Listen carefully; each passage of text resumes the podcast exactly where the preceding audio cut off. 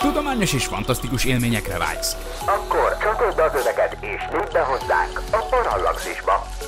Parallaxis.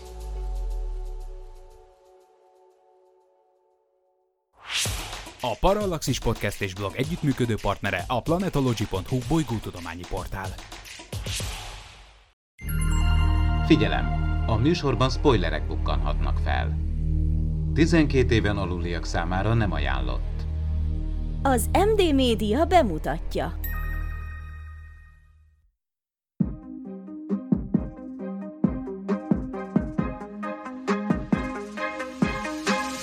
Tudományos és fantasztikus élmények Csabával, aki mérnök, Miklóssal, aki fizikus, és Ádámmal, aki nem. Ez itt a Parallaxis, az MD Média tudományos és fantasztikus podcastje. Köszöntöm a kedves hallgatókat, ez itt a Parallaxis 49. része, a mikrofonnál Horváth Ádám Tamás. Még mielőtt köszönteném beszélgető társaimat, szeretném üdvözölni a Parallaxis Univerzum partnerei között a Space Junkie csapatát. A Space Junkie a legnapra készebb magyar nyelvű űrhajózásról szóló blog, úgyhogy valóban nagy megtiszteltetés számunkra a közös utazás, de nem kevésbé megtisztelő ilyen magasan kvalifikált urakkal megvitatni mai témánkat, mint Farkas Csaba és Vince Miklós. Köszöntelek titeket a Parallaxis Univerzumban. Szervusztok, üdvözlöm a kedves hallgatókat! Sziasztok, én is mindenkit szeretettel köszöntök. Többdimenziós világok, ez tehát a mai beszélgetésünk tárgya, de hát mit jelent ez? Amit a Sliders című sorozatban még párhuzamos világoknak hívtunk, az tulajdonképpen a témánk maga, a multiverzum elmélete? Hú, hát ez egy jó kérdés, mert a multiverzum az kicsit talán más. Egyébként nyilván a kettőnek van köze egymáshoz. Ugye ezt meg kell beszélnünk, ugye, mert a téma bármelyik, bármelyik lehet, hiszen az, hogy extra dimenziók, ugye, amiben megjelöltük a mai témát, hogy több dimenziós világban élünk, az persze nagyon sokféleképpen lehet értelmezni, és, és talán nyilván szóba is fognak kerülni ilyen mindenféle elméleti fizikai elméleti konstrukciók, amik a világ leírását célozzák, amik akkor működnek, ha feltételezzük, hogy például egy 11 dimenziós univerzumban élünk.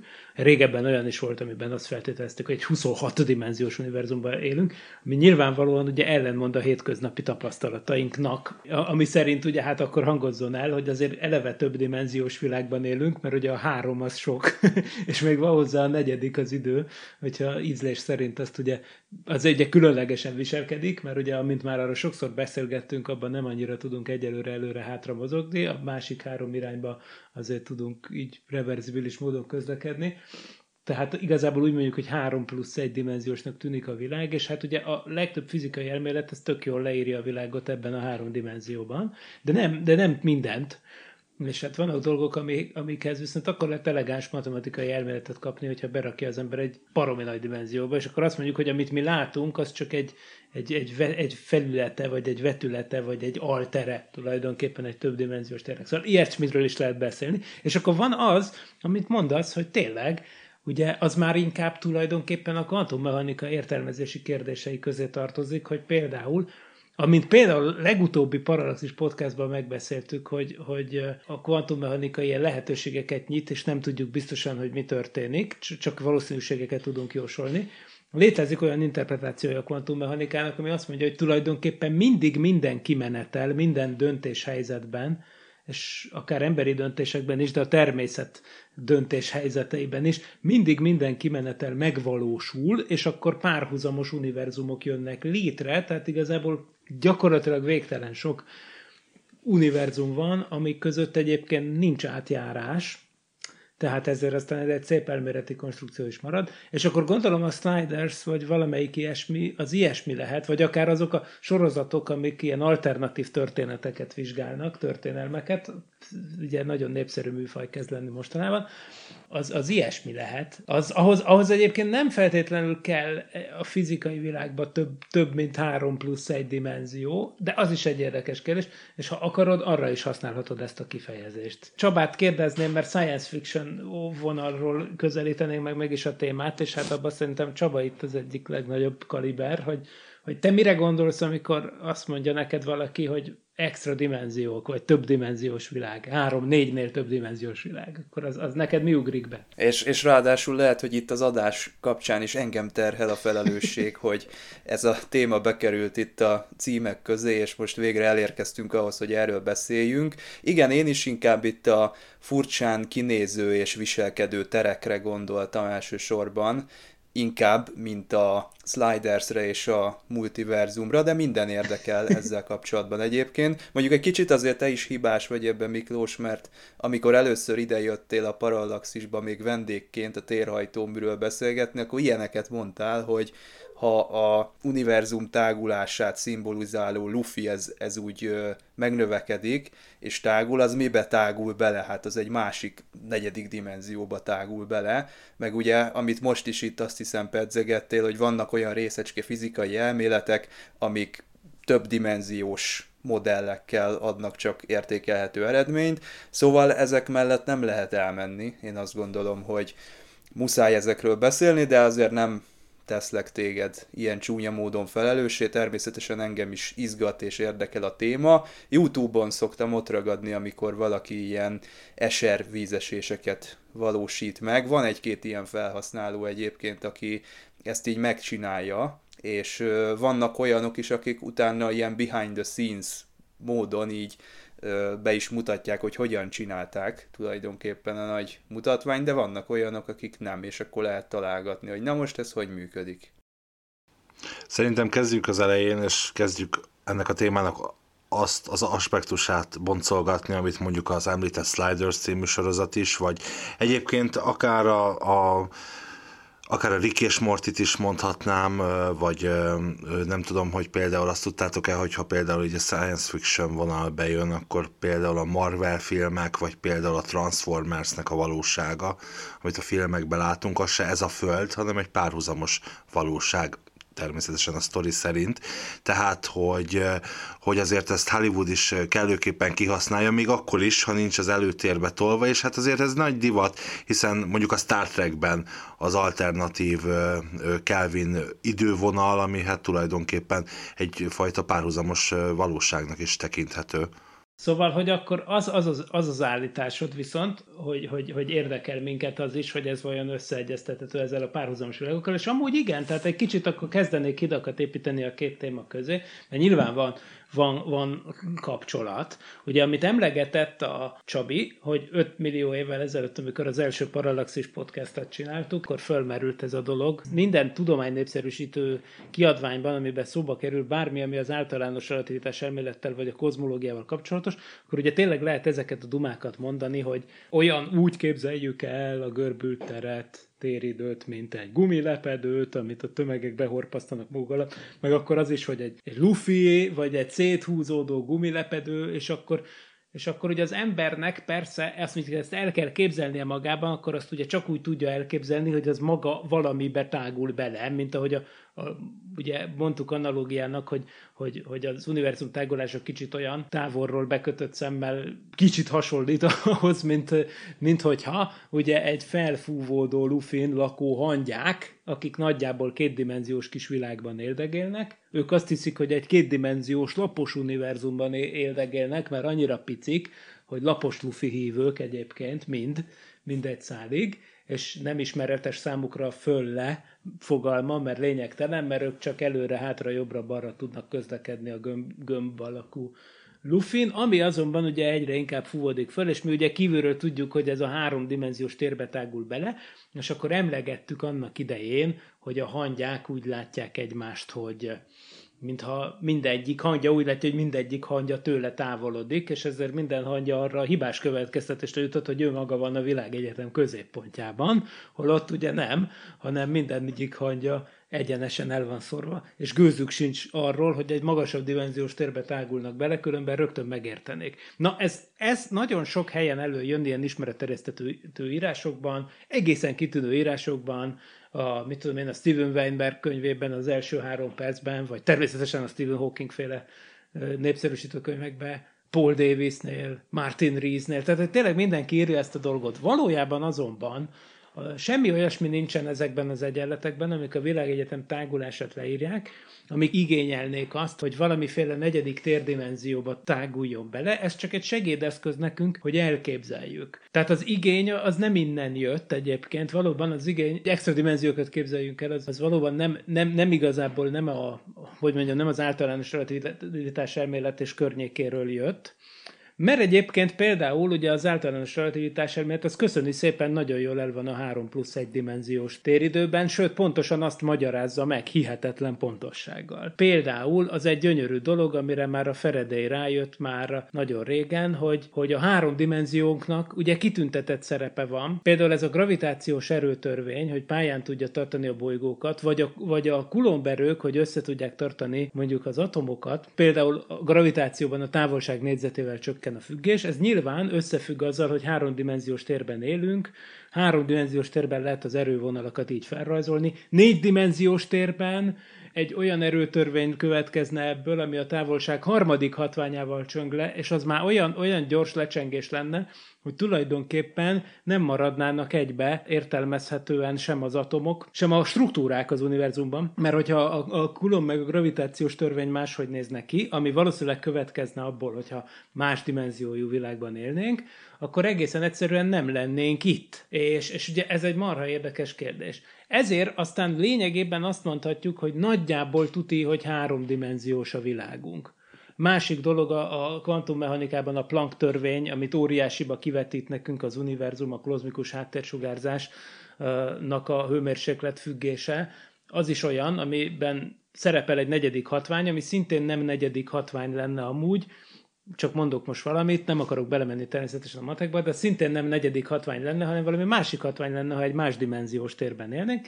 Tehát valójában jól el, van, jól el lenne a világ a három dimenzióban, de azért lenne jó, ha lenne még egy, és akkor itt kapcsolhatok át a párhuzamos univerzumok témára, mert akkor azt úgy lehetne elképzelni, hogy ezek a párhuzamos univerzumok kb. egymás mellett vannak a, a másik dimenzió mentén. Tehát, hogyha az Interstellárra emlékeztek, ott aztán már belemegy egy kicsit ebbe a dolog, mintha egy másik, vagy időben máskor van, de valahogy mégis kölcsönhatás van a párhuzamos világegyetemek között valahogy, hiszen könyveket tud lelökni az egyik szereplő, és a másik univerzumban és más korban valami hatás tud megjelenni. Tehát van valami misztikus és értetetlen dolog ott a filmnek a vége felé. Emlékeztek erre? És, és szerintem ez már ezzel kapcsolatos, tehát hogyha most mondok egy beteg dolgot, van olyan elmélet, ami most relatíven népszerű a részecske fizikusok körében, és én, én nem vagyok olyan, tehát én, nem, nem, én csak azt tudom, amit olvasok róla, ilyen kb. népszerűsítő, vagy annál, annál mondjuk egyel súlyosabb, de nem, nem csúcs kiadványokban, tehát lehet, hogy nyilván évekkel le vagyok maradva, de az M elméletben tulajdonképpen olyan bránok, brán világok vannak, a brán az olyan, mint a membrán, tehát valahogy olyan világokat kell elképzelni, amik nagyon közel vannak egymás egymáshoz, abban a sok mondjuk 11 dimenziós térben, de maguk, maguk a bránok egyébként mondjuk a bránok felszínén élünk mi, ugyanúgy, mint amit a hangyákat mondtunk a, a lufikról, háromdimenziós kis terünkben, három plusz egy dimenziós kis téridőnkben szépen eléldegélünk, de egyébként egy karnyújtásnyira a másik irányokba, amit mi nem is veszünk észre, vagy annyira picik azok a kiterjedések, hogy nem tudjuk észrevenni, de másik irányba, ami számunkra felfoghatatlan irányba mutató vektor, mert a, mint ahogy a hangya se tudja felfogni, hogy mi az, hogy föl meg le. Tehát ugyanúgy egy plusz irányba mutató vektor, mentén elindulva ott van egy másik univerzum, annak is megvannak a saját tulajdonságai, saját dolgai, és a fizika kb. ott is független a miénk, mármint, hogy ugyanolyan,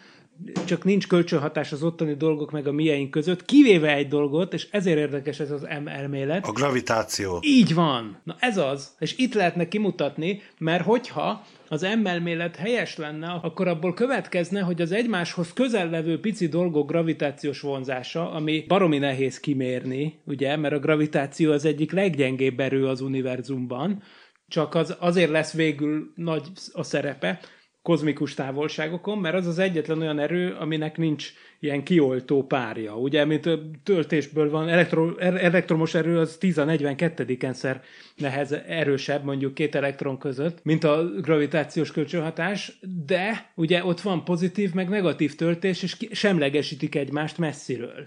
A gravitációnak nincs negatív antigravitációs párja, emiatt a gravitáció hosszú távon összetartja az univerzumot. De piciben kb. iszonyú nehéz kimutatni, pedig az kéne ahhoz, hogy igazolni tudj, vagy cáfolni lehessen esetleg ezt az M elméletnek csúfolt elméletet, ami, ami matematikailag nagyon szép, csak nagyon-nagyon messze vagyunk attól, hogy, hogy, hogy itten le, lehessen érzékelni. De tényleg, ahogy mondod, arról szól, hogy egyetlen egy erő van, ami, ami kölcsönhatást tud teremteni a párhuzamos, úgymond, ahogy akkor mondhatjuk szerintem azt, hogy párhuzamos univerzumok, majd legfeljebb betelefonál egy elméleti fizikus, egy részeske fizikus kolléga, hát nem, nem élő adás, ugye, de majd ír egy feláborodott e-mailt, hogy nem mossuk össze a dolgokat. Az én értelmezésemben egyébként kicsit összemosható lenne ez a dolog, de akkor a két univerzum egymás között csak gravitációs módon tudna kapcsolatot teremteni. A science fiction szempontból erre varjatok valami gombot, légy szíves. Hát ez a gravitáció volt a Interstellárban is a kulcs, azt hiszem. Tehát ez, ők is erre a konklúzióra jutottak, gondolom én, akkor ezek alapján, amennyire felfogtam, amit mondasz, ez, hát ez az lehet, meg. mert a Leonard Zaskind volt a, a, a, a, bizé, a tudomány, az egyrészt az ötletgazdája, másrészt a tudományos konzulense ennek a, az Interstellárnak, aki egyébként nagy rajongója ezeknek a, az elméleteknek, meg a holografikus univerzum és egyéb elméleteknek, ami tulajdonképpen mind arról szól, hogy amit mi mint a hologram ugye maga is arról szól, ugye néha elhangzik, hogy az univerzum hologram, de hogy ez mi a túrót jelent, ugye egy hologram egy olyan dolog, amiben háromdimenziós információ van egy kétdimenziós uh, matricára rákódolva. Ugye? ha rávilágítunk, akkor ki tudjuk nyerni belőle a teljes háromdimenziós információt, sőt, őrület, őrület, de igaz, hogy épp ezért a hologram bármelyik kicsi darabja tartalmazza ugyanazt a háromdimenziós információt, mint az egész hologram. Hoppá! Persze nyilván technikai akadályok vannak, de egyébként ezt tudtátok, hogy elvileg, hogyha van egy szép triceratopszos matricás hologramom, mint ami nekem volt, amikor iskolás voltam, és valami miatt elszakadna, és csak egy pici része marad meg, akkor az is tartalmazza egyébként az összes információt, tehát abból is ki lehetne nyerni a Triceratops alakjára vonatkozó összes infót. Na szóval, hogy az univerzum hologram dumák azok felmerülnek ilyen értelemben, hogy amit mi látunk, az ez nem is a teljes igazság, hanem egy ilyen, hát egy ilyen egy holografikus levetítése tulajdonképpen, megint csak ugye egy többdimenziós valaminek. De ez nyilván ezek nem szellemi, hogy mondjam csak, hmm, szellemi, hmm, játékból jutnak az emberek eszébe, hanem, hanem, hanem ugye mindenki arra hajt, hogy valami szép alakú el, egyenlet rendszerről írja le a világ működését, amiből mindenki jön. És hát ezzel, szív, ezzel küzdenek már évtizedek óta a fizikusok, és, és a nagy egyesítés úgymond az még nem történt meg, mert pont az a fránya gravitáció az máshogy viselkedik, mint, a, mint az összes többi erő. És emiatt kell ilyen dolgokat bevezetni, mint amit Ádám is mondott, hogy, hogy igen, itt vannak ezek a párhuzamos bránok, párhuzamos, vagy ha úgy tetszik, párhuzamos univerzumok, amely között igazából nincs nagy kölcsönhatás, csak a gravitáció. És akkor ezt viszont itt lehetne érzékelni, mert egyébként ezek a, mert, mert ugye pont ez a vicc az egészben, hogy azért nem vesszük észre a 11 vagy 26 vagy akármennyi extra dimenziót, amit ezek a modellek igényelnek. Ugye a 26 dimenziós az már kiment a divatból, már az, az, az, az, az már kiment, de most aztán a 11, 11 a favorit, 11 plusz 1. Tehát 26 az még akkor volt a csúcson, amikor a Parallaxis 1 volt 2018-ban. nem, nem, igazából már akkor se, csak én, akkor én lemaradtam, mert ugye nem vagyok részecske fizikus, tehát a 26 dimenziót onnan tudtam, hogy a fizikus gólyatáborban volt egy olyan dal, Aha. amiben elénekeljük a számokat, egyébként a Pannonhalmi bencéseknek van egy ilyen, hogy mestermond, meg mi az egy, egy az istenegekben, és és akkor elmennek, minden számra van egy duma, 10 a 10 parancsolat, igen ám, de a fizikus verzió az tovább folytatódik, és akkor vannak benne ilyenek, hogy 26 dimenzió a bozonikus elméletekben. Vagy 42 a válasz. Nem lehet, hogy a szuperszimmetria kapcsán ö, tűnt ez el egyébként a... Hú, a szuperszimmetria is egy érdekes. A szuperszimmetria amúgy nem azonos a elmélettel, tehát ez egy, ezek ilyen versengő világmagyarázatok volnának. Igen. A 26 dimenzió az egy elméletből jött ki, a, a bozonikus urelmélet a 80-as években érted szerintem a virágkorát. Ez egy olyan elmélet volt, amivel a világot alkotó részecskéknek egy részét le lehetett írni. Éppen azokat, ahogy a neve is mutatja, amiket egy bozonnak hívnak, minden nem kell belemenni, kétféle részecske van a világon, fermionoknak és bozonoknak hívják ki. Ezért kicsit máshogy viselkednek, mert a bozonok nagyon szeretnek együtt lenni, sokan egy helyen bozulni, és egyébként a, a fermionok viszont kerülgetik egymást, és a social distancing nagy bajnokai, tehát máshogy viselkedő részecskék, és az egyik, egyiket jól le tudja írni a 26 dimenziós bozonikus urelmet, de aztán azt így, így sútba Mikor bor... volt az a pillanat, amikor sóhajtottak a tudósok, és azt mondták, hogy ú, basszus, ezt a 26 dimenziót, ezt bárcsak ne találtuk volna ki. Nem tudom, de előjöttek egy jobb elméleten, ami, mind, ami mindent le tud írni, és csak 11 dimenzió kell hozzá. Ez volt a szuper húrelmélet. Már-már az is egy húrelmélet. Na, a húrelmélet egyébként az, hogy már ennyiszer kerülgetjük itt a forró kását, nyilván ezt se lehet elképzelni, tehát a, megjegyzem, azok se tudják elképzelni, akik beszélnek róla.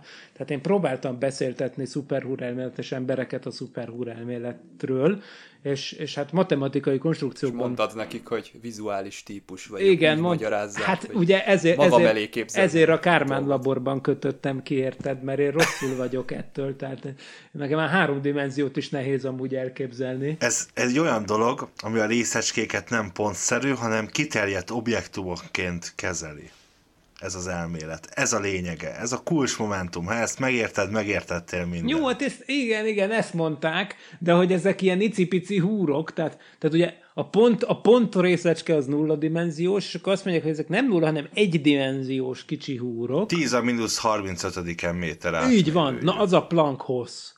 Az, a, az az univerzum pixel mérete, ha úgy tetszik. Kicsit pontja le. Felbontása.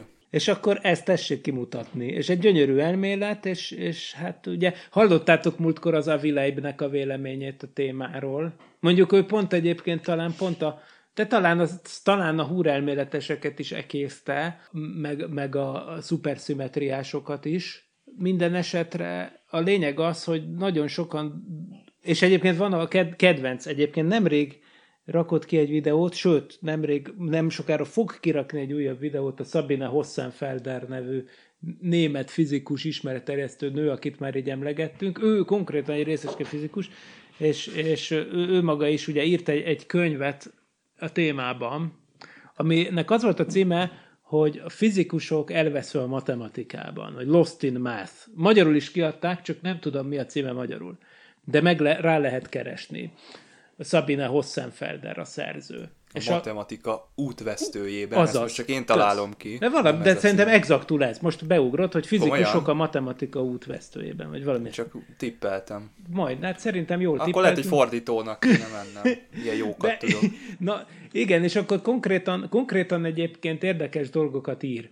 Azt mondja, hogy, hogy ő úgy gondolja, hogy a 60-as, 70-es években sikert sikerre halmozott a fizikának az az ága, ami abból indult ki, hogy a, a, má, hogy a szimetriák alapján meg lehetett jósolni részecskéket, amiket aztán a kísérleti emberek ki is tudtak mutatni, és, és fantasztikus, mert úgy tűnt, hogy a csoport elmélet nevű matematikai gyönyörűséggel, amiről egyébként az idősebb Györgyi Géza fizikus mondta annak idején, hogy hát ez, ez, ez az, ahogy az, a jó Isten gondolkodik, tehát a, egy, egy, egy matematikai konstrukció annyira, annyira rettenetesen sikeresnek bizony, bizonyult, hogy, hogy, hogy meg lehetett vele jósolni tulajdonképpen mindenféle, mindenféle részecskét.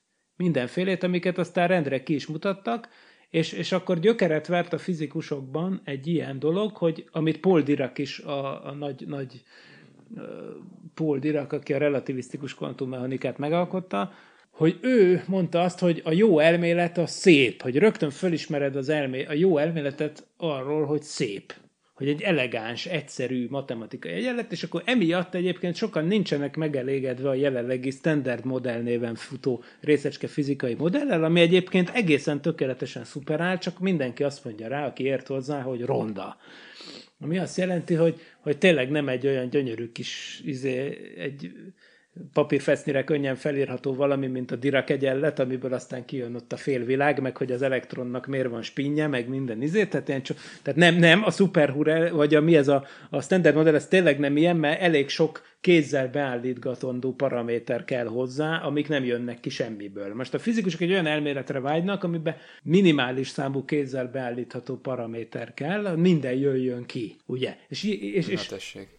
Diszkrimináció. Hát, igen, egy kicsit igen, de azt mondja, azt mondja a Zabina is, hogy igen, hogy egy kicsit nagyon, nagyon rákattantak a fizikusok erre a témára, és most kb mint hogyha a természetnek kötelessége lenne szép elméleteket produkálni, holott egyáltalán nem biztos, hogy a természet valóban szép elméleteket produkál, lehet, hogy tök ronda a végső elmélet, és mindenki ki fog ábrándulni. Na és, és, és, és ebben a könyvben lehet olvasni olyan fizikusokról, akik konkrétan lelkibetegek lettek, meg pszichológushoz, sőt, pszichiáterekhez jártak kezeltetni magukat, amikor a elméleti jóslataik, amikben annyira tutik voltak a szépsége miatt, egy gyönyörű elméleti jóslatokat tettek, aztán részecske gyorsítókat megépítették, ütköztették a részecskéket, kiderült, hogy nincsenek, vagy, vagy nagyon valószínűtlenné vált, hogy léteznek ilyen részecskék, amiket ők dédelgettek, és, és, és konkrétan kiakadtak teljesen. És ez, ilyen emberekkel beszélget ebben a könyvben, többek közt, a szerző, aki maga is fizikus, marha érdekes, szóval nem vennék mérget arra, hogy, hogy ezek a most rongyosra ünnepelt elméletek, például az M elmélet jelentik a végső választ, de hát ugye természetesen senki se tudja. Na, de akkor visszatérve a párhuzamos izékre, hogy a párhuzamos univerzumban át szeretnénk ruccanni valahogy, akkor azt valami gravitációs módon kell megtenni, igen, de ezek szerint nem esélytelen, mert, mert ez, ha ez az M elmélet ez helyes, akkor ez ad némi kis reménysugarat, nem? Mert hogyha a gravitációs kölcsönhatás van, párhuzamos üzék között, akkor végül is van kölcsönhatás. És akkor ez egy érdekes dolog lehet. Engem inkább az érdekelne, vagy zárójában az érdekelne, hogy itt ugye két szám sokszor elhangzott a 26 meg a 11, és nyilván ezek úgy jöttek ki, hogy matematikai számítások és modellek alapján bizonyos dolgok leírásához, most én nagyon egyszerűen mondva, ennyi dimenzióra van szükség. Jól gondolom, ugye Miklós? Igen, pontosan. Tehát, hogy mindazokat a fizikai kölcsönhatásokat, amiket ismerünk, egy 11 dimenziós térben lehet úgy reprezentálni, hogy hogy egyszerűnek tűnjön. kicsit, kicsit nyomogjunk ezen a, ezen a számon, ez a 11, valahogy, valahogy, miért pont 11? Hát... A számoknak, bár alapvetően általunk reált dolgok, mégis mindig nagy jelentősége van a, a, a, hétköznapokban, a matematikában, bármiben ott a pi, a Fibonacci sor, és még sorolhatnám, tehát olyan, miért, miért pont 11? Hát erre nem tudok neked szép gyors választ adni, csak tényleg azt, hogy, hogy össze kell, meg kell nézegetni, hogy hány alapvető kölcsönhatás van a világban. Ott van ugye a gravitáció, ott van az elektromágneses kölcsönhatás, ott van még a úgynevezett gyenge kölcsönhatás, meg az erős kölcsönhatás. Na, ezekről már nem tanulunk a gimibe, ugye ezek az a atommagban jelentkeznek, és hát tulajdonképpen van még ugye gyenge, erős, elektromágneses, gravitációs, és hát van még a Higgs, a Higgs mint kölcsönhatás, az ugye a, Higgs bozonról ugye sokat hallottunk, meg a, a Peter Higgs meg is kapta érte a Nobel-díjat. Az a tömeget a Ah, igen, pontosan, az egy olyan kölcsönhatás, ami azért volt felelős az univerzum kezdetén, a standard modell szerint, hogy az adott tömeget. Most ezt megint nehéz elképzelni. Tehát, Tehát meg... igazából ő mondta meg, hogy melyik részeske mi lesz, nem? Erről Igen, van szó. tulajdonképpen az volt a karrier tanácsadó, vagy nem tudom mi. nem tudom, mindenki ezt hozzárendelte, hogy mennyi fizetést fog kapni.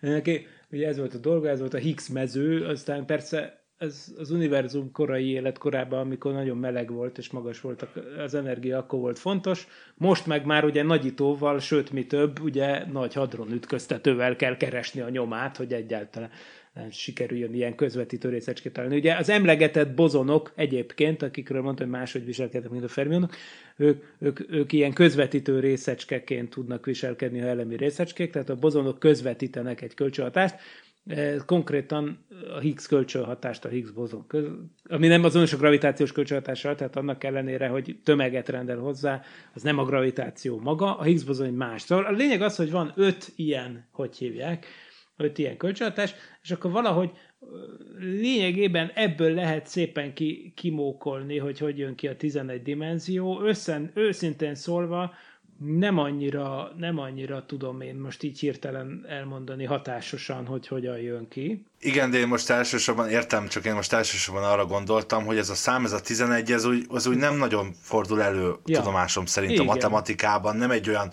csoda, csoda szám, mint mondjuk a, a pi, ami, ami egy visszatérő, még a, a pi-nek még a valószínűség számításban is van szerepe. Tehát nem egy ilyen klasszikus Klasszik. szám ez a 11. Hogyha, hogyha 11 dimenzió lenne, az olyan, hát még, még legalább 13 lenne, hogy legalább ilyen emberi ö, kapcsolódási pont legyen. Igen, hát a 11 egy prim szám, azt el lehet róla mondani.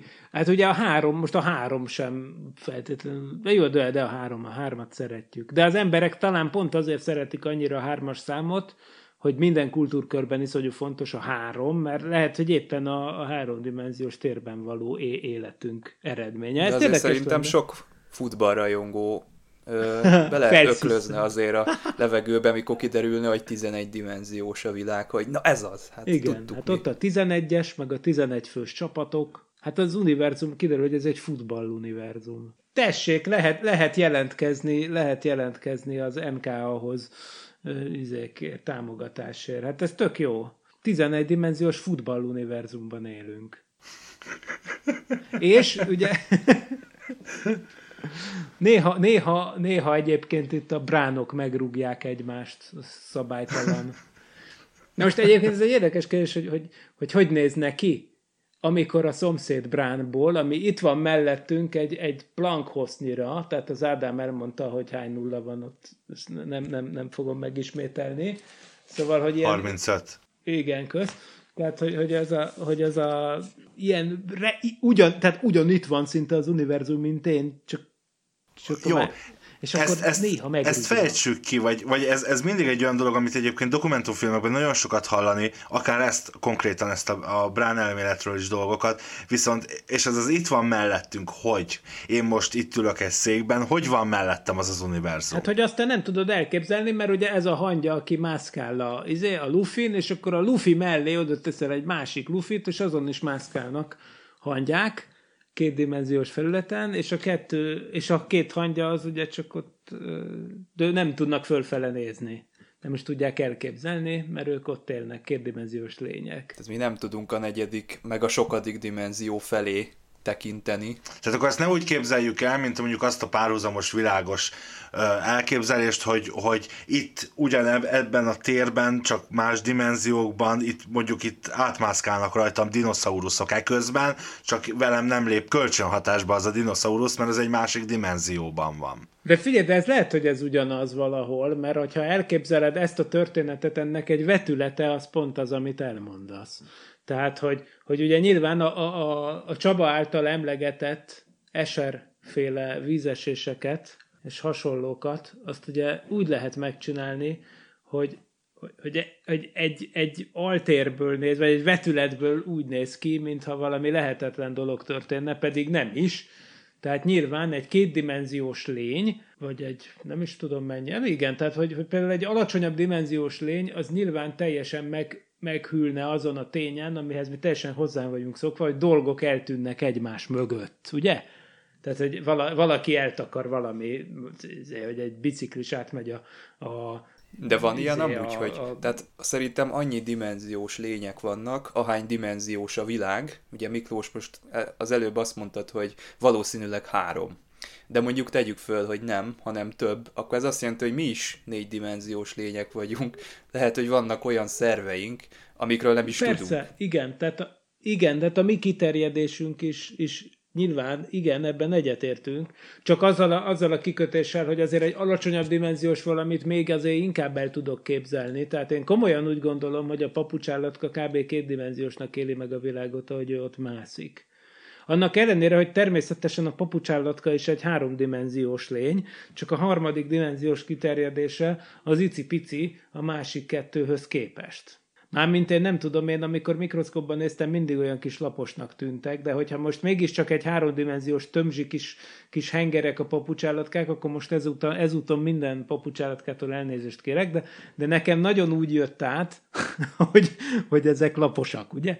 Na most, ugye, mi, mi, miért akarom ezt így fejtegetni? Azért, mert, mert ő a, a fizik, hogyha van neki agya, mondjuk, és, és kialakít valami kis modellt a világról, ami alapján ő éldegél, és ő tényleg csak egy felülethez tapadva tud mozogni, az általa ismert világ jelenségeinek a 99%-át tökéletesen le tudja írni azzal a modellel. Annak ellenére, hogy neki van egy harmadik irányú kiterjedése, csak az nagyon kicsi, és ezért aztán őt ez nem is érdekli. És akkor esetleg néha történik valami megmagyarázhatatlan dolog, valaki beleteny, rátenyerel a papírlapjára, ami mozog, vagy mit tudom, micsoda, ami ugye számára maga a csoda, hiszen gondoljunk bele, hogy egy kétdimenziós lénynek, hogyha valami ki rátenyerel a papírlapra, amin eddig él, akkor az, az minek tűnik? Hát annak tűnik, hogy a semmiből megjelent ott valami, ugye?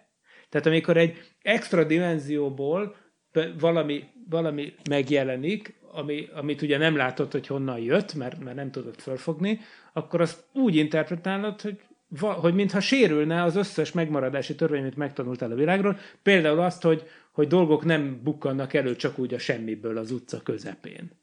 Ugye a science fiction azért operál ezzel rendesen, például amikor a Dr. Who, a, a TARDIS az felbukkan valahol, akkor azt lehet úgy értelmezni persze, hogy egy másik dimenzióban közlekedik, és semmi extrát nem csinál, csak, csak másik irányba halad, és akkor ott fölbukkan.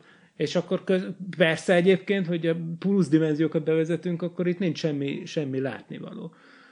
És akkor ezt a papucsállatkán kezd, hogy valaki rátenyerel a papírra, amin él, és akkor egy tenyér, vagy egy, egy, egy vonal megjelenik, tulajdonképpen azt látja az egészben, egy vonal megjelenik, egy szakasz megjelenik a látó mezejében, ami addig nem volt ott, és nem lehet tudni, hogy honnan jött, akkor az, az csoda. De hát ezek viszonylag ritkán fordulnak elő velünk, hogy megjelenik valami egy nem várt dimenzióból, vagy valami hasonló, tehát hogy Hát jó, viszonylag ritkán, de egyébként egyébként meg abban, de hasonlítunk annyiból a papucsállatkára, ugye mi is, hogy, hogy ahogy, ahogy Csaba mondja, valószínűleg a 11 dimenziós világban érünk, akkor nekünk is van még, még 8 másik irányú kiterjedésünk, csak ugye ez a duma mindig, hogy az összes többi 8 dimenzió, az úgymond olyan picire van összecsomagolva, hogy nem is veszed észre. Mint hogy a papucsállatkára vagy a papírlapra se úgy gondolsz, mint egy háromdimenziós objektum, közben könyörgöm az, hát a papír is egy háromdimenziós objektum, nyilván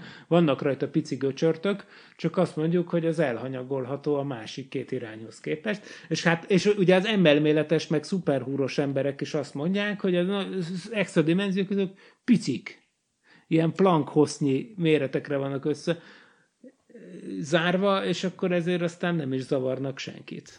De tulajdonképpen az egésznek az a nagyon-nagyon lebutított lényege, hogy eh, ez körülbelül olyan, mint amikor nézel egy dokumentumfilmet, amiben megmutatják az ősrobbanást, amit általában úgy mutatnak, hogy ugye a nagy sötétségben elindul egy robbanás, és akkor így uf, ki, kilő az univerzum, de hát honnan nézed te azt, Na, ez az. hogyha közben maga a tér, ahonnan nézhetnéd is, abban a pillanatban alakul ki. Tehát, hogy körülbelül ugyanez a, ugyanez a, a nagyon-nagyon lebutított lényege ennek a dolognak. Tehát egy olyan, itt korábban a műsorban is elhangzott, meg ahogy most is mondtátok, meg Csaba is mondta, hogy, hogy nekünk is lehetnek olyan, lehet olyan kiterjedésünk, ami, amit nem látunk, vagy éppen az, hogy egy négydimenziós lénynek az egy, az egy teljes mértékben uh, uh, extra és, és nem várt fordulat, ha, ha valaki mögött, vagy valami mögött eltűnik valami.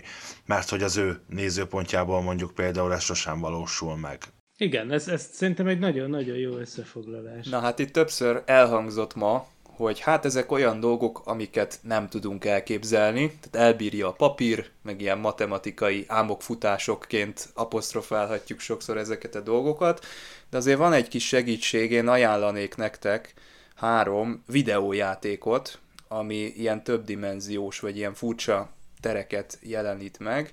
Az elsőnek az a címe, hogy 4D Toys, én ezzel nem játszottam, de amennyire láttam, ilyen egyszerű kis geometriai alakzatok potyognak, meg azok transformálódnak, meg minden. Nem tudom, hogy mit kell csinálni, de, de majd megnézem. Illetve van egy olyan dolog, hogy nem tudom, jól ejtem ki, de Miga Kur, ez a címe, ez egy platformjáték, és úgy látom, hogy azt kell benne csinálni, hogy ilyen háromdimenziós akadályokat kell megkerülni valahogy a negyedik dimenzióban, de lehet, hogy ez még nem jelent meg, mert én utána néztem itt több platformon, és nem láttam ilyet, viszont YouTube-on meg lehet nézni, nagyon furcsa, tehát ö, ajánlom mindenkinek, majd Ádámnak ezeket el is küldöm, hogy az adásnaplóba tegyük be, és akkor lehet látni, hogy mi történik ott, egészen furcsa. És a harmadikkal viszont én magam is játszottam, ez az Anti-Chamber, ilyen jó angolsággal, remélem sikerült átadni. Ez tulajdonképpen egy ilyen lehetetlen terekbe, ilyen eser-szerű szituációkba helyezi bele a játékost, ilyen belső nézetes cucc, és ahhoz hasonlít a szitu, amit a lapos földes adásban néztünk, tökre olyan, mint hogyha te egy olyan ember lennél, aki fogalom nélkül van mindenről, mert egy új világba csöppensz bele, gyakorlatilag semmi sincsen kőbevésve, hogy hogyan működik, elindulsz egy folyosón, és lehet, hogyha megfordulsz, akkor egy tök más utat látsz, mint amin jöttél, vagy éppen tényleg ilyen önmagukba forduló lépcsőket fogsz látni, vagy körbe-körbe forogsz, és mindig máshova lyukadsz ki, vagy tényleg ilyen többdimenziós furcsaságokkal találkozol, felfelé esnek a tárgyak, úgyhogy azt kell csinálni, hogy kísérletezgetni kell, interakcióba kell lépni a, a környezettel, és megfigyelni, hogy mi történik, és úgy kell tovább jutni. Tulajdonképpen ez egy ilyen fejtörő, bele van kényszerítve az ember egy, egy olyan helyzetbe, ami abszolút ö, nem csak komfortzónán kívül esik, de minden tapasztaláson, minden ö, olyan dolgon, amit megszoktunk és, és tudunk, az, az, azt kidobhatjuk a kukába, és tulajdonképpen egy újfajta probléma megoldó képességre van szükség, úgyhogy ezt ö, tudom javasolni mindenkinek, aki ilyesmire vágyik. Hát ez nagyon jó, ezeket meg fogom nézni. Ez nagyon, és, és az is nagyon érdekel, hogyha majd én ezt tudadom az öt éves kisfiamnak, akkor mennyire lehet rá trenírozni az agyát mondjuk adott esetben. Hát én jó, jó párszor elakadtam, de lehet, hogy ő, ő siván megoldja. Hát ez frissebb az. Hát ők még lehet, hogy zsenik, Igen. mert lehet, hogy ők még 11 dimenzióban tudnak gondolkozni. Bár mondjuk ahhoz lehet, hogy inkább egy-két éves korba kellett volna a fejlesztést elkezdeni. Egyébként nyilván ez is, egy, rengeteg science fictionben előjön ez az ötlet, hogy, hogy gyerekkortól elvileg mi, a, hát nagyon közvetett módon ugye abban a nyelvészes filmben is, a, a mi volt annak a címe? Érkezés. Érkezés, Arrival. Szóval, hogy, hogy abba is ugye az van, hogy lényegében, ha valaki agyát átkattintod valami más üzemmódra, akkor lehet, hogy látni fog hirtelen olyasmit, amit addig nem. Hát ott ugye az volt, hogy az időszemléletét formálták át az embernek, de mi lenne, hogyha, hogyha így a tér, téridő szemléletét is át lehetne ilyen módon formálni. Egy, de ez érdekes emberkísérlet ötletek jutnak eszembe. Jó lenne. Tehát tényleg kiderülne, hogy, hogy mindvégig itt van mellettünk, és, és, és tényleg csak nem vesszük észre. Engem még érdekel az utazásnak a lehetőségeit. Mondtad, hogy igazából ugye a gravitáció lesz a kulcs. Ha valahogy meg akarnánk próbálni, akkor, akkor ezen az ösvényen kéne elindulnunk, és engem érdekelne, hogy például akkor mondjuk, ha tudnánk nyitni egy stabil féregjáratot, akkor azt akár át tudnánk vezetni egy másik dimenzióba, vagy csak a mi valóságunkba tudnánk benne máshol kiáratot nyitni. Hát el, van, van ilyen felvetés, hogy lehet. Tehát, hogy, hogy pontosan a, a közelségük miatt egyébként elképzelhetőnek tartják, hogy létezhet ilyet. Csak nem, ugye hogy lehet ilyet csinálni, azt nem tudom. Tehát nyilván olyasmit kéne csinálni, ami mind a két univerzumból ugy, ugyanoda, idézőjelben ugyanoda, most ezt is hogy értelmezed, érted? Tehát, hogy, tehát, hogy a, a, nem tudom, hanyadik dimenzióban egymáshoz közel levő helyekre kéne vontatni két nagy tömegű dolgot, amik úgy begyűgörbítik a téridőt, hogy, hogy valamilyen módon kölcsönhatnak egymással. Ugye, hát ezt ugye nagyon pici léptékben lehetne, ezt a nagy tömegűt úgy értelmezem egyébként, hogy ezt picibe kellene tudni látni ezt az átmenetet. Én úgy értelmezem, amiket itt olvastam erről. De hát nyilván az lenne a cél, hogy nyissunk egy bazi nagy átjárót, amivel át lehet menni egy párhuzamos valóságba. Mert hogy ezzel nekem az a problémám, hogy hogy sikerülne nekünk, amikor a galaxisok közepén lévő szupermasszív fekete lyukaknak sem sikerül? És kérdezem, tehát van ennek valami ilyen interpretációja, vagy ez abszolút elrugaszkodott science fiction? Hát nézd, ahhoz én, én nem tudom, hát el van rugaszkodva, de talán még van benne némi science, tehát lehet, hogy igazából csak arról van szó, hogy, hogy, hogy jó lenne, hogy, hogy viszonylag kevés az esély arra, hogy egy itteni szupermasszív fekete lyuk az találkozna egy, egy túloldalival, és akkor lehet, hogy ez kéne egy féregjárathoz, tehát nem, nem tudom, tényleg. De hogyha valahogy találkozni kéne, akkor így kéne, nem? Hát én nagyon hát más nem tudok elképzelni, tehát hogy abból, abból a dumából, hogy, hogy azt mondják, hogy csak a gravitáció az egyetlen olyan erőhatás, ami kölcsönhat a bránok között, és minden más az alapján tök, tök esélytelen, akkor nagyon másra nem lehet gondolni, csak ilyesmikre szerintem. Egyszer hallottam egy olyan elméletet, hogy ezek a, a bránok, bránok, mikor ez, ugye nagyon szuper közel vannak egymáshoz, és amikor összeütköznek nagy ritkán, az egy ősrobbanás uh, például. Aha. Na, hát azt úgy elhiszem. Ja. Mert és pont ezen gondolkoztam, hogy mi történne. Közelebb akkor. lenni egymáshoz, mint egy bránnyi távolság? Hát az is kérdés, hogy Na jó, hát most itt, itt ezt nem tudom, mert hogy abba az irányba vannak közel.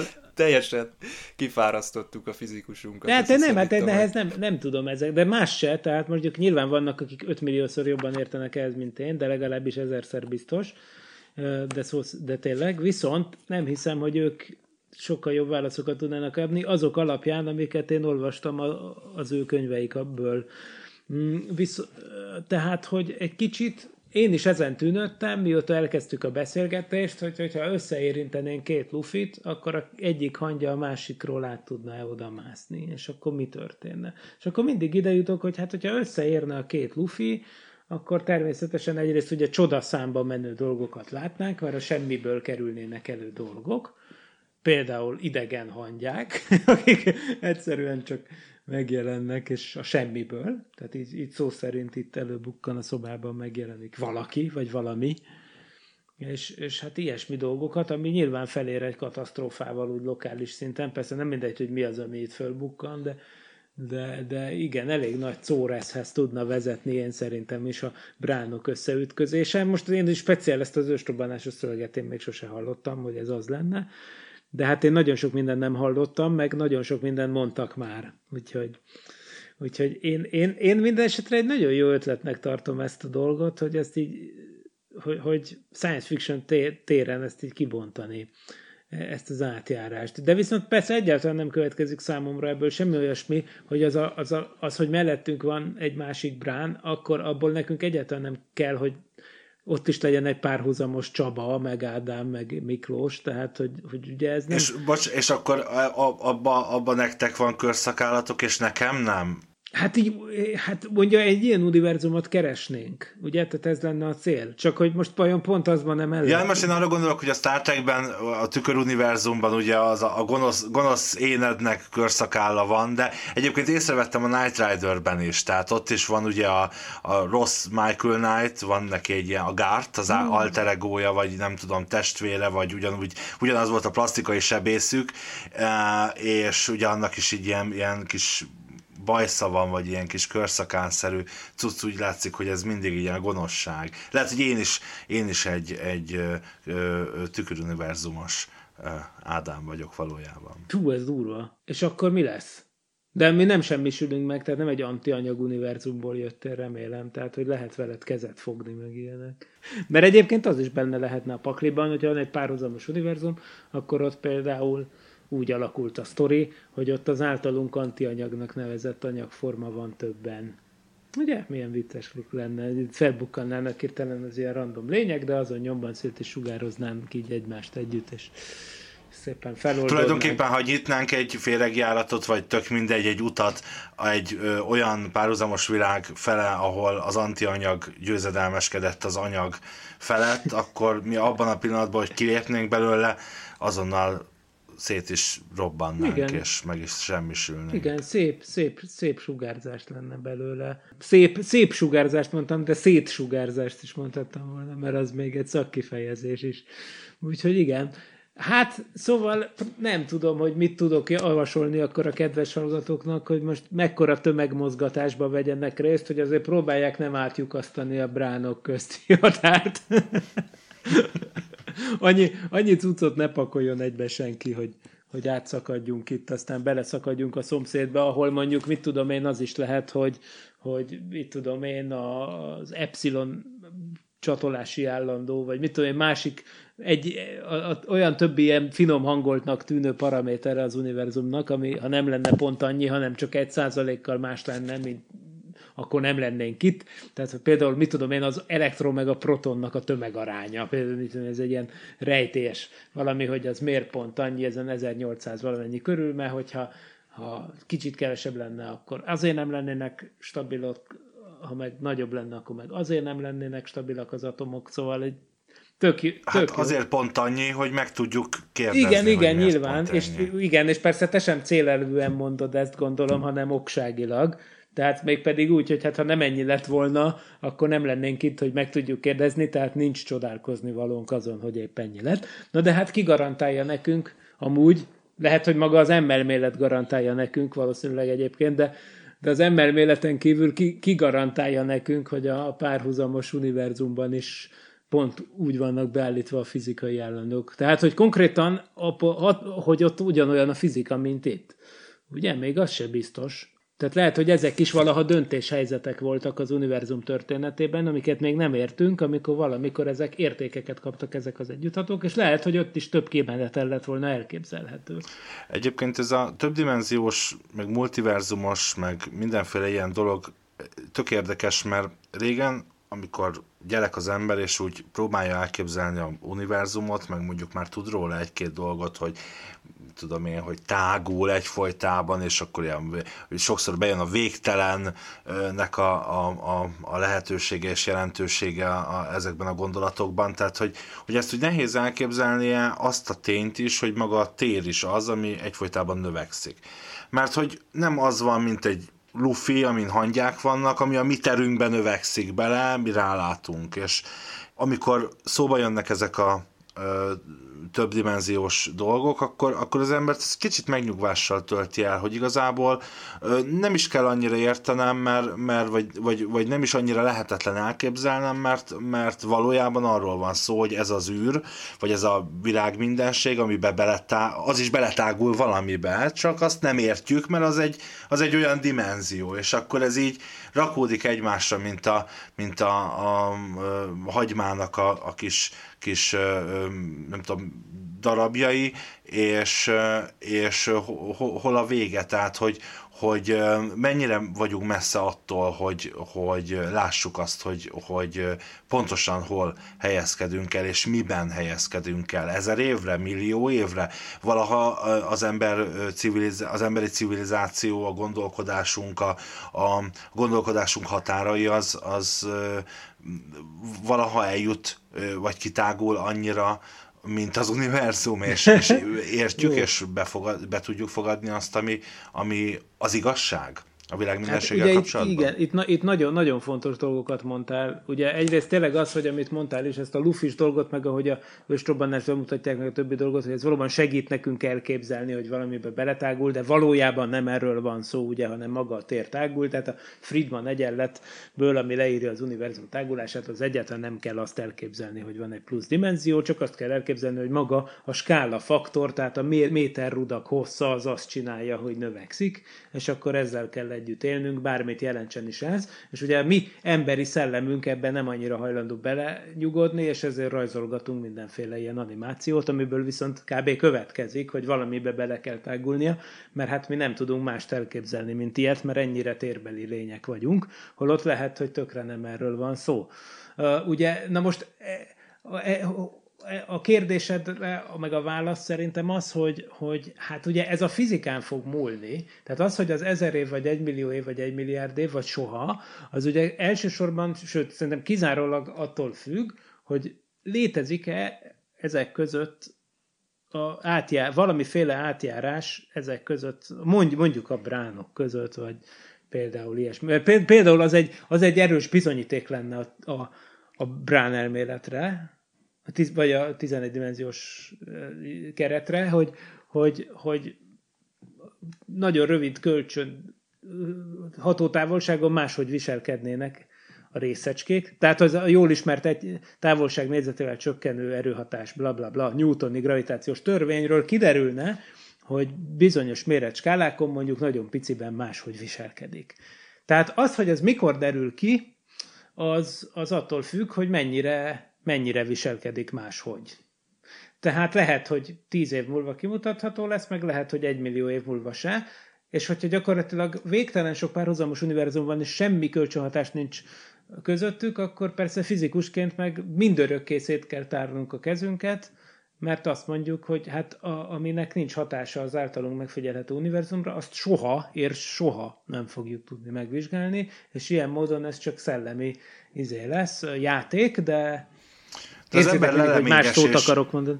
És, és sokszor, sokszor tudjuk bizonyítani bizonyos dolgokat, vagy előrejelezni más ö, ö, nem tudom, részecskéket, vagy, vagy a Higgs bozont ö, más ö, a, a hatásuk megfigyelésével, vagy más részeskékre gyakorolt hatásuk megfigyelésével most nagyon nyilván minden, igen, köszönöm, közvetett módon minden fizikus felsikított, biztos, hogy ezt így megfogalmaztam, de a lényeg az, hogy, hogy a kérdésem inkább így arra vonatkozott, mert például itt van egy olyan dolog benne, hogy ugye elhangzott ez a szám, ugye ez a 10 a mínusz 35 méter, ami ami így tök soknak hangzik, de, de ez rettentően ke- kicsi és kevés, ami, amit, amit nem tudunk megfigyelni, nincsen hozzá mondjuk mikroszkópunk, nagyon egyszerűen mondva, de hát azért a technika fejlődik, van arra reális esély, hogy, hogy egyszer átlépjük azt a határt, ami, ami a jelenlegi, a legkisebb mértékben mikro, meg, meg, meg kvantum szinten akár megfigyeljünk dolgokat? Fizikailag. Hát ugye a Planck-hozt azt nem fogjuk tudni elérni, mert az egy elméleti korlát, viszont ugye, tehát az általad emlegetett szám. Olyan, mint a fénysebesség? Olyan, mint a fénysebesség, igen. Tehát ugye az egész abból fakad, hogy ugye az a probléma, hogy ugye minél, minél erősebb, tehát van do, jó mikroszkóp az remek, aztán van olyan dolog, amikor meg akarja figyelni az ember azokat a dolgokat, amik már a leg, leg rövidebb fényhullámhosznál is kisebbek, ugye?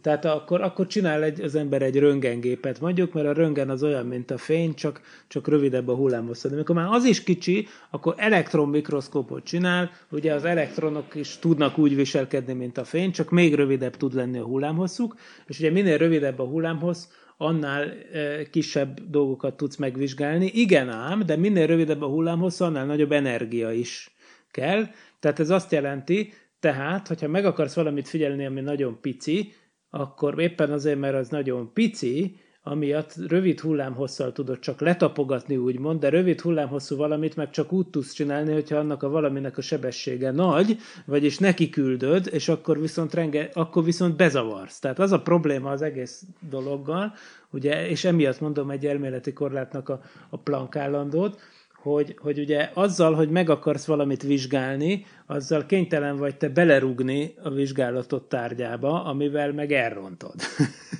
és, és ugye ez, ez, ez, egy, ez egy paradox dolog, és persze a részecske gyorsítókban éppen ezért ez történik, mert nem tudják már ezeket a pici dolgokat máshogy megvizsgálni, csak nagyon nagy energiákkal, de akkor meg szétrepülnek, tehát azok már ütközések, és ezért ugye a részecske fizika az tényleg, a kísérleti részecske fizika az úgy működik, hogy atomokat ütköztetnek össze frontálisan, és azt nézik meg, hogy mi repül belőlük ki, amíg még kirepülget belőlük valami. De például egy elemi részecskével már nem nagyon lehet mit csinálni, tehát például egy elektronnak, a, tehát az, az például nem értelmezhető kérdés, hogy, hogy az elektront azt hogy lehetne szétszedni, hát azt nem lehet szétszedni például, és ezért aztán nem is nagyon Szóval, szóval az, a, az, a, az a mondásom nekem igazából, hogy persze egyre ügyesebbek és egyre jobbak leszünk, csak, csak ugye minél kisebb mérettartományban trollkodja szét az ember az univerzumot, annál inkább ugye figyelembe kell venni azt, hogy minden megfigyelés beavatkozás. Életünkben ez a teljes mértékben elhanyagolható, ezért nem kell kvantumeffektusokat figyelembe venni, Habár itt is igaz, hogy amikor mondjuk megmérem a testhőmérsékletemet a hőmérővel, akkor nem csak én melegítem föl a hőmérőt, hanem a hőmérő is lehűt engem, és akkor amit mérünk, az ami közös hatásunk, ugye? Tehát csak ugye azt mondjuk, hogy ezek elhanyagolható hatások, mert a bizé mérési effektus befolyásolása a jelenségre pici. Mikrofizikában meg óriási nagy, mert annyira picik a dolgok, és emiatt sajnos emiatt sajnos eljutunk. Ilyen bunkó virsli ujjaink vannak, Igen. és már mindent szétroncsolunk. Pontosan. De ott már tényleg mindent, és olyannyira, hogy ezt már is fogadjuk, és maga a szétroncsolás a cél. Tehát a nagy hadron ütköztetőben ugye atom vagy, vagy részecske rombolás történik. És... Hát a roncsolásos vizsgálat ja. az egy teljesen valid dolog minden mérnöki területen, tehát sokszor csak úgy lehet Igen. valamire megállapítást tenni, hogy visszafordíthatatlan, irreverzibilis igen. kísérletet kell tervezni. Hát igen, bizony. Hát és ugyanezt történik a részecske fizikában, és vagy a, tudom én, a fizika alapjainak feltárásánál, és hát ez így, még így ebből lesz, úgyhogy jó kérdés, hogy valaha fel. Ez kicsit olyan, hogy van egy motorom, és azt akarom megtudni, hogy mit bír, akkor addig kell nyomnom a pedált idézőjelben, amíg csak tönkre nem megy a motor, nem? Tehát, Így hogy van. gyakorlatilag hittem, erről van szó. Azt hittem, hogy azt mondod majd, hogy addig kell hízni, amíg ki nem derül, hogy mikor roskad össze a seggünk alatt a gép, de, de, a de tiéd az jobb jó a motor, volt. mert én meg azt hittem, hogy azt fogja mondani, úgy, hogy meg akarom tudni, mitől van a, miből van a motor, akkor frontálisan bele kell hajtanom a falba, és megnézni, hogy milyen darabok repülnek szét. Igen. De hát az már akkor nem motor többé, ugye? Ter- tehát igen, ez, ez van. ez egy probléma. Srácok, eh, nagyon izgalmas volt ez a beszélgetés, szerintem méltó egyfajta lezárása eh, ennek az évadnak, mert hogy ez volt az utolsó adás szeptemberig, amit így hárman közösen vezetünk, a következő május 13-án jelentkező 50.